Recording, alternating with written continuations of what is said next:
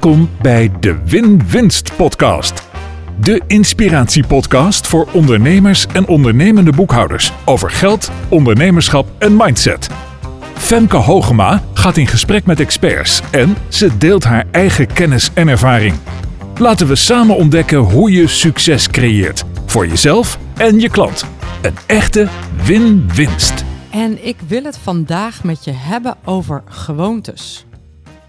Want uiteindelijk zijn de juiste gewoontes misschien wel het allerbelangrijkste ingrediënt van succes en welzijn.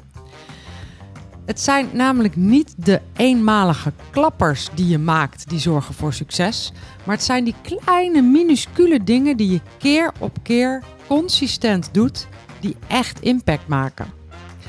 En ehm, Tony Robbins zegt daar iets moois over.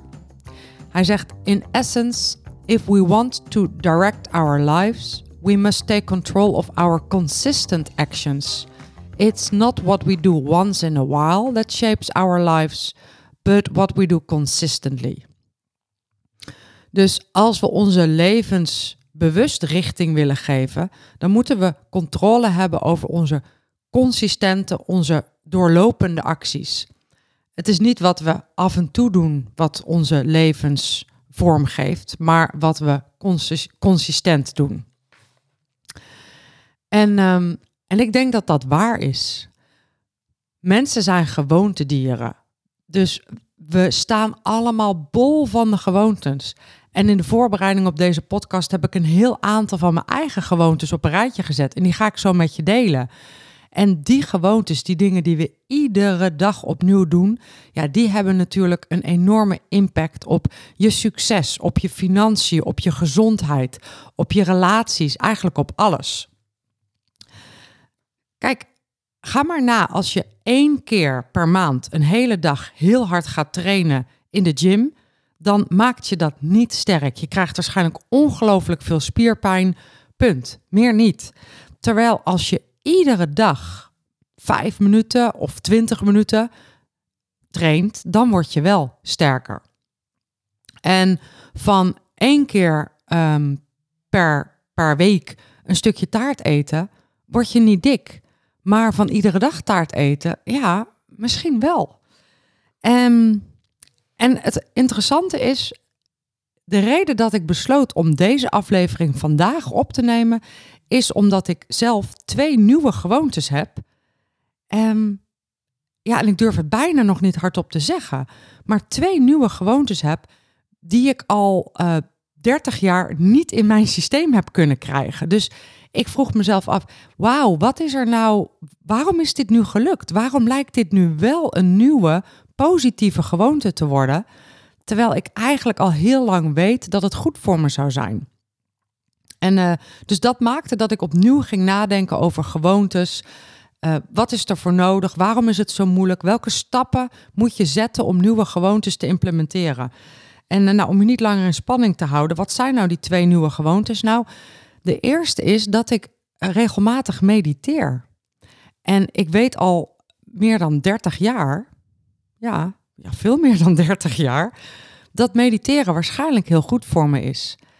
En toch doe ik het nu pas sinds ongeveer een maand met, met regelmaat.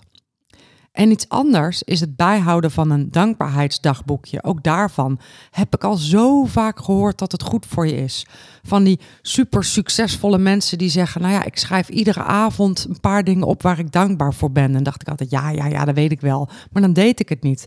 En ik, ik zit nog niet op de zes weken. Zes weken is een soort van de de gouden regel, dan heb je nieuwe gewoonte. Daar zit ik nog niet op, maar wel over de vier weken heen dat ik iedere dag opschrijf waar ik dankbaar voor ben. En wat is er nou gebeurd dat ik, um, dat, ik dat nu wel doe? Nou, daar, ga ik zo meteen wat meer over vertellen. Wat er ook nog een hele aardige is, is de 1 1% per dag regel. Die zegt ook alles over gewoontes, nog even qua, qua inleiding. Als je iedere dag 1% beter wordt, dus een heel klein beetje per dag, 1%, wat doet dat dan in een jaar?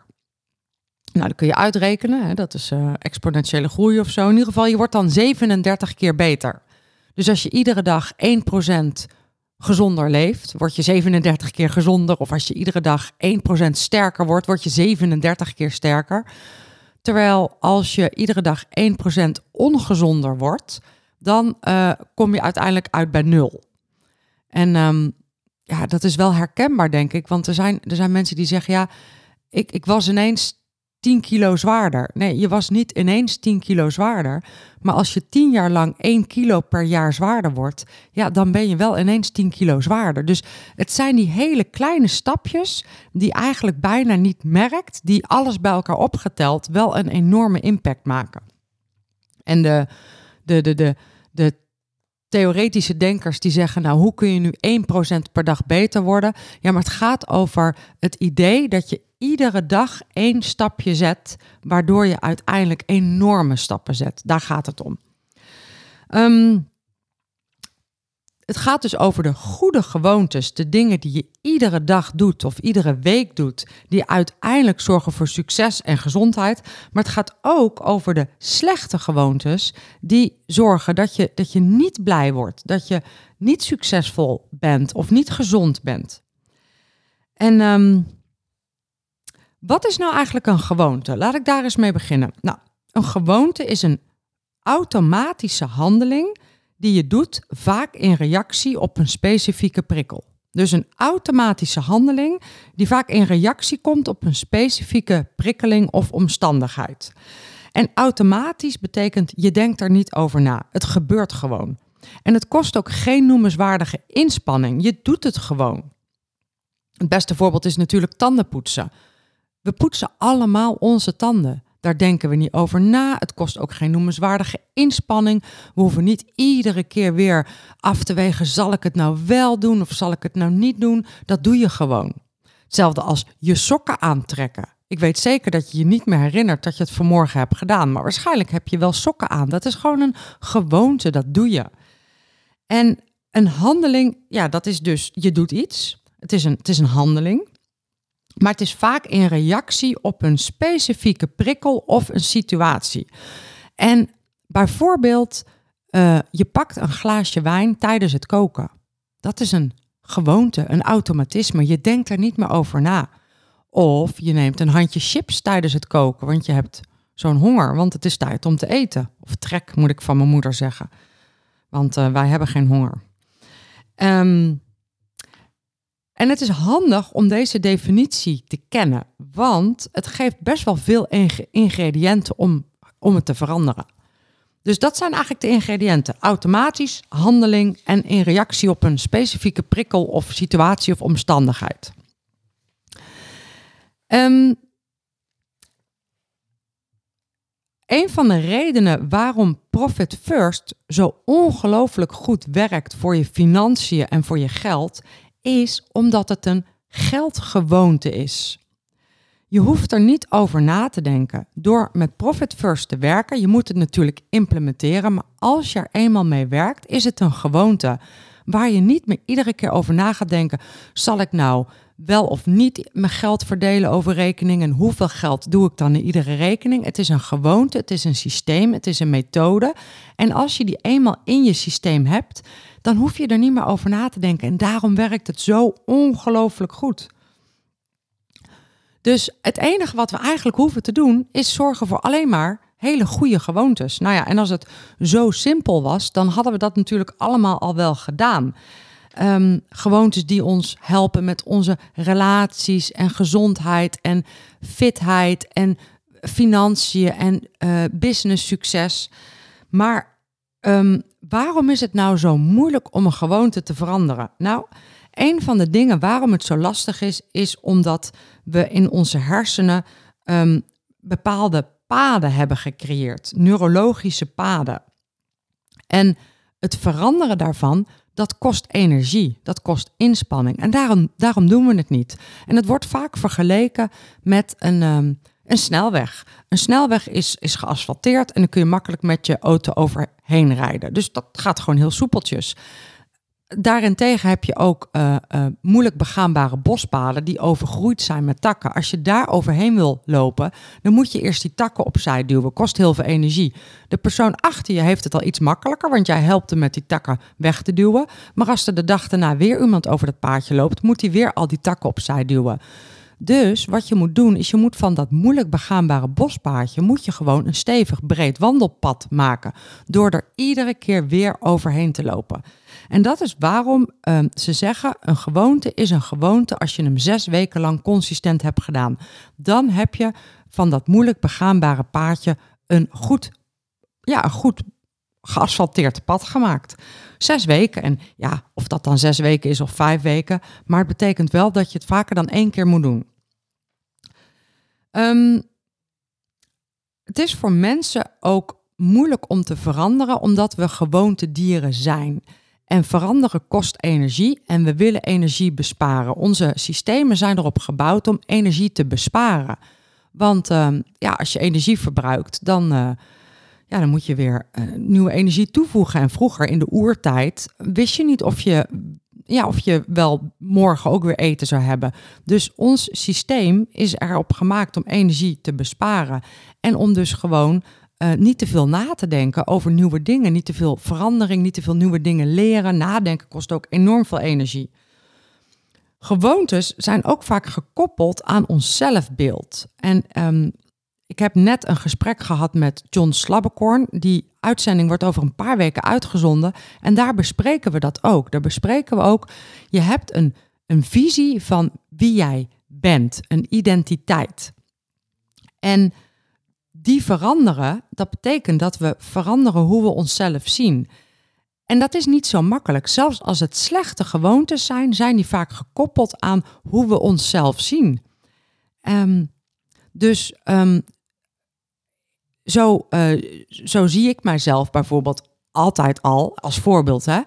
Ik ben gewoon um, stevig gebouwd ik ben, ik ben ook heel slank. Hè? Dus voordat mensen nu gaan roepen, stel je niet zo aan en zo, je bent hartstikke slank. Ja, ik ben ook slank, maar ik ben ook stevig. Ik heb stevige benen. Um, zo zie ik mij. Dat is mijn identiteit.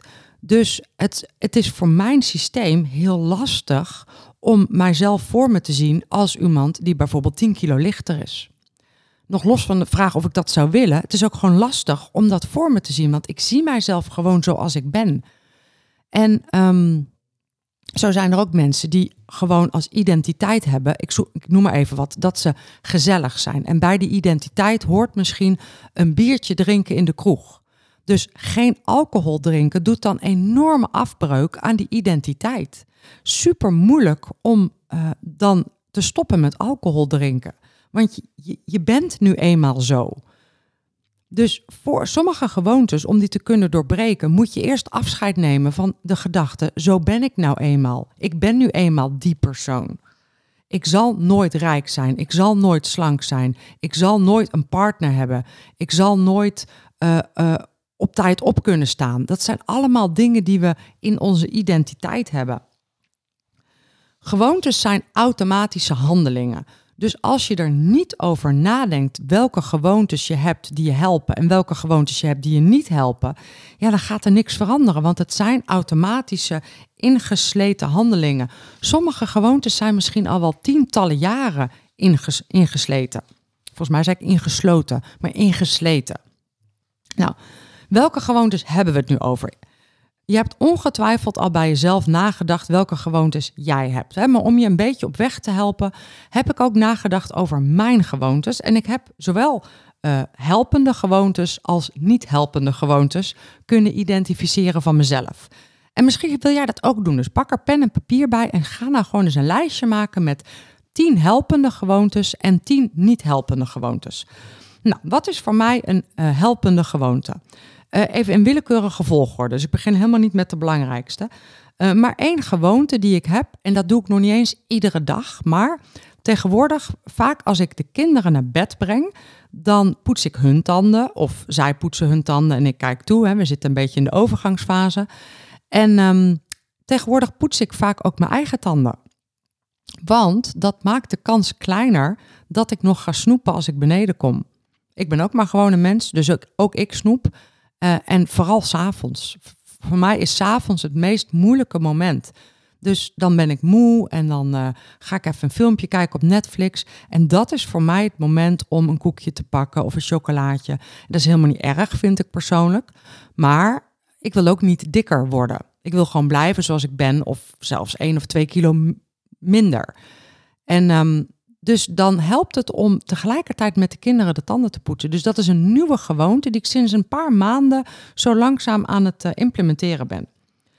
Een andere gewoonte die met de kinderen te maken heeft, is we lezen ze voor. En dat doen we al vanaf dat ze een baby zijn, maar dat doen we nog steeds. En ik vind het een heerlijke gewoonte, want we zijn even samen, we hebben even één op één tijd, we hebben ook leuke gesprekjes. Uh, de boeken brengen ook weer gesprekjes los. Ik vind het een hele fijne gewoonte. En ik weet niet hoe lang we dit nog kunnen volhouden. Want ik, ja, ik geloof niet dat er veel ouders zijn die hun, hun, hun 16-jarige zoon voorlezen. Maar ja, de oudste is al 12. Dus wie weet, redden we het nog wel een paar jaar.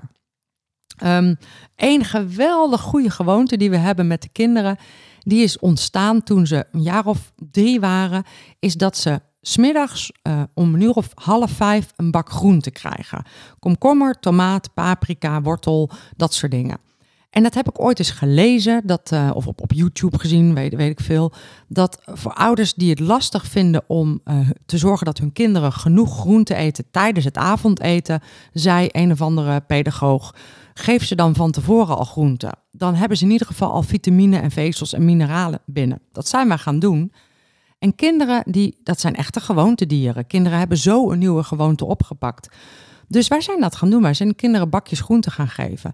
En nu zijn ze 11 en 10, sorry, 10 en 12. Ja, 10 en 12. En nu vragen ze daar zelf om. Dus dan kom ik thuis en dan roepen ze: Mama, mag ik groente? Wat een geweldige gewoonte. De kinderen vragen om groente. Over kinderen gesproken. Bij kinderen moet je enorm oppassen met gewoontes.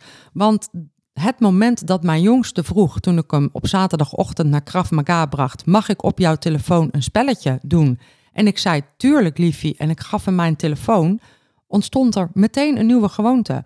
Want nu is het zo dat als wij ochtends naar, op zaterdagochtend naar Krav Maga, naar sport rijden, dat hij zegt, mag ik een spelletje op jouw telefoon doen? En als ik nu nee zeg, dan zegt hij, ja, hoezo niet? Dat mag altijd. Dus voordat je dit weet, is er een nieuwe gewoonte ontstaan. Nou, een minder goede gewoonte van mijzelf is een Netflix-serie kijken of, of NPO-serie kijken in bed. Dat is geen goede gewoonte, want voordat ik het weet, druk ik op de volgende aflevering en lig ik langer series te kijken dan dat ik wil, want ik wil eigenlijk ook genoeg slapen. Dus dat is helemaal geen goede gewoonte. Wat wel een hele goede gewoonte is, en die is vrij nieuw, is uh, als ik nog een boodschap nodig heb, is wandelen naar de winkel. In plaats van fietsen of nog erger met de auto. Even wandelen is even 10 minuutjes heen en 10 minuutjes terug, is toch weer 20 minuten wandelen. Super goede gewoonte. Een gewoonte die ik al 15 jaar heb, denk ik, is ochtends uh, het als allereerste een groot glas lauw water met citroen. Nou, kan ik heel veel over vertellen, doe ik niet, maar is een hele gezonde gewoonte. Want je hebt meteen vocht binnen en citroen heeft ook nog gezondheidsvoordelen. Een niet zo goede gewoonte is de hele tijd je telefoon pakken. De telefoon pakken als je gaat plassen en uh, de hele tijd je telefoon pakken is een gewoonte, is geen goede gewoonte. Nou, wat ik net al zei, een dank dankbaarheidsdagboekje bijhouden en mediteren zijn goede gewoontes. Um, een minder goede gewoonte is een uh, chipje of een biertje bij de film. Ik zeg natuurlijk niet dat dat niet mag, maar als je altijd chips eet als je de film kijkt, als je een film kijkt, is op zich geen goede gewoonte. Um, een andere gewoonte is de gedachte die je hebt. Dat klinkt een beetje suf, maar je, je hebt ook bepaalde gedachten die je altijd denkt. Dat zijn ook gewoontes. Zakelijke gewoontes, heel snel beslissingen nemen. Dat is een hele goede gewoonte van mij. Heel snel nee zeggen of ja zeggen. In ieder geval heel snel beslissen en beslissingen niet laten hangen.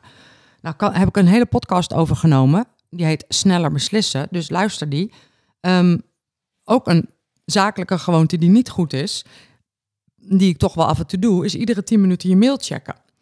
Um, ook een hele goede gewoonte is uh, iedere dag of iedere week in ieder geval potentiële klanten bellen. een karaf water op je bureau zetten. Nou, ik heb er nu heel veel genoemd. Gewoon om je even op weg te helpen, omdat we zoveel gewoontes hebben. Dus wat is een gewoonte die jou heel veel oplevert? Begin even positief. En wat is een gewoonte die jou te veel kost? Of wat is een gewoonte die je niet hebt, maar die je wel graag zou willen hebben? Denk daar eens over na en dan gaan we daarna kijken, wat is er nou voor nodig om die gewoonte te veranderen?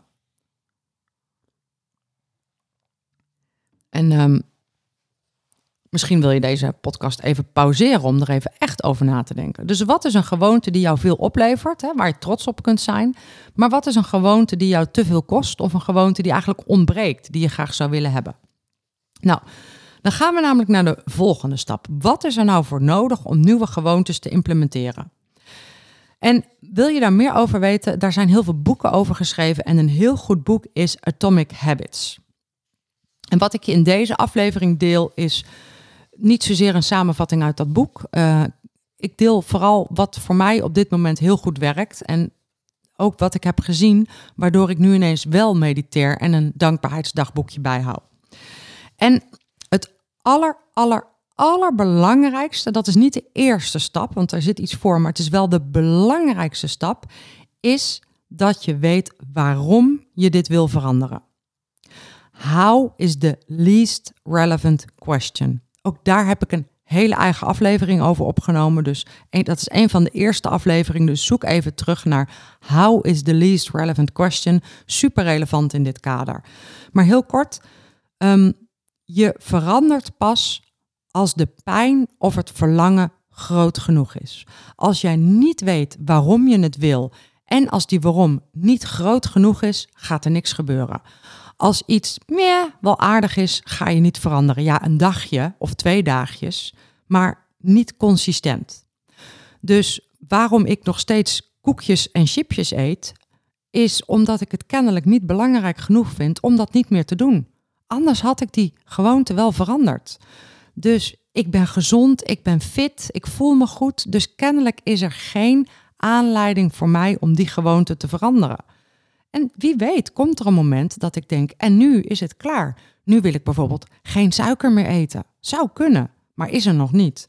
En mij nu niet allemaal gaan appen waarom ik geen suiker meer moet eten. Nou ja, misschien ook wel. Dus uh, als jij een goede motivatie hebt, let me know. Dus how is the least relevant question? Als je weet wat je wil en waarom het belangrijk voor je is, dan gaan we naar de hoe kijken. En dan volgt de hoe ook vanzelf. De hoe daar kom je wel uit. Maar het moet belangrijk genoeg zijn. En dat is waarom ik nu pas, nadat ik al heel lang weet dat mediteren echt wel goed is voor mensen, waarom ik het nu pas doe. En ik zit te overwegen om een aparte aflevering over mediteren voor mensen die niet willen mediteren op te nemen, om daar wat dieper op in te gaan. Maar het heeft er dus mee te maken dat ik voor het eerst in mijn leven echt begreep waarom het zo fucking belangrijk is. En toen ging ik het doen. Ik wist al lang hoe het moest. Er zijn honderden appjes en tooltjes en goeroes en YouTube-video's. Dus de hoe, die is niet zo moeilijk. Maar ik moest snappen waarom. En hetzelfde geldt voor dat um, dankbaarheidsdagboekje. Ik kon me altijd wel voorstellen dat het ja, dat het goed voor je is om even stil te staan aan het eind van de dag waar je dankbaar voor bent. Maar ja, er zijn zoveel dingen wel goed voor je.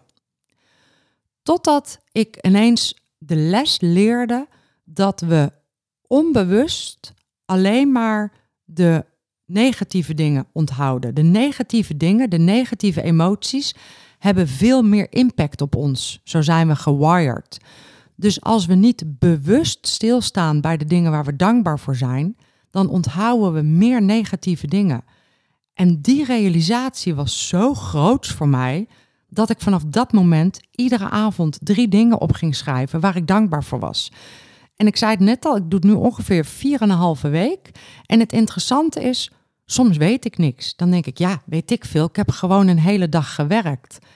En dat, dat is ook interessant om me te realiseren. Wow, als ik niet eens iets kan verzinnen om dankbaar voor te zijn, dat is niet goed, zo wil ik niet leven. Dus dan ben ik me ook weer bewust hoe belangrijk het is om iedere dag iets te doen waar ik dankbaar voor kan zijn. En als ik dan wat dieper nadenk, dan realiseer ik me dat er wel degelijk dingen zijn om dankbaar voor te zijn. Dat ik die ochtend gemediteerd heb, of dat ik mijn kinderen heb voorgelezen, of dat we tijdens de maaltijd met z'n vieren een interessant gesprek hadden. Ehm, of hoe heerlijk ik geknuffeld heb met, met mijn man of met mijn kinderen. Dus dan kan ik me wel degelijk dingen herinneren. Of dat ik bijvoorbeeld iets heb gedaan op mijn werk waar ik helemaal geen zin in had. Eat that frog. Dat ik denk, oh ja, ik heb dat ene klusje gedaan waar ik eigenlijk al weken tegenaan hik. Daar ben ik ook dankbaar voor. Dus dan lukt het me wel. Maar het is wel leerzaam. Maar belangrijker nog is iedere dag drie dingen opschrijven, zodat ik met die drie dingen ga slapen in plaats van met ja, de negatieve shit die natuurlijk ook in ieders leven voorkomt. Dus hoe is het minst belangrijke en waarom is het allerbelangrijkste? Daarna moet je het klein maken. En ik kom zo meteen nog op, op vijf stappen, hoe dan? Maar je moet het klein maken. Want het kan nu heel verleidelijk zijn om te zeggen: Oh, ik ga mijn hele leven omgooien. Ik ga alles veranderen. Al mijn gewoontes. Maar ja, dat gaat natuurlijk niet lukken. Want alles wat je af gaat wijken van hoe je het gewend bent, kost energie. En dat hou je misschien wel één dagje vol, maar daarna niet meer. Dus je moet één ding tegelijkertijd doen en het moet klein zijn, behapbaar. Dus niet vanuit het niks ineens iedere dag sporten, maar misschien wel uh, iedere dag één push-up.